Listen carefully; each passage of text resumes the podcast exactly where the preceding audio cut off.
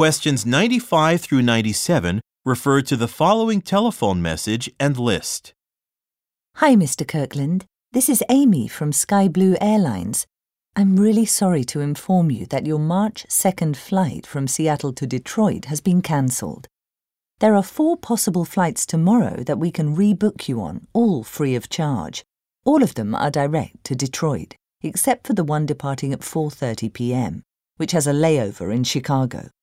We have emailed you a list of these flights. When you have chosen one that you wish to take, please call us back.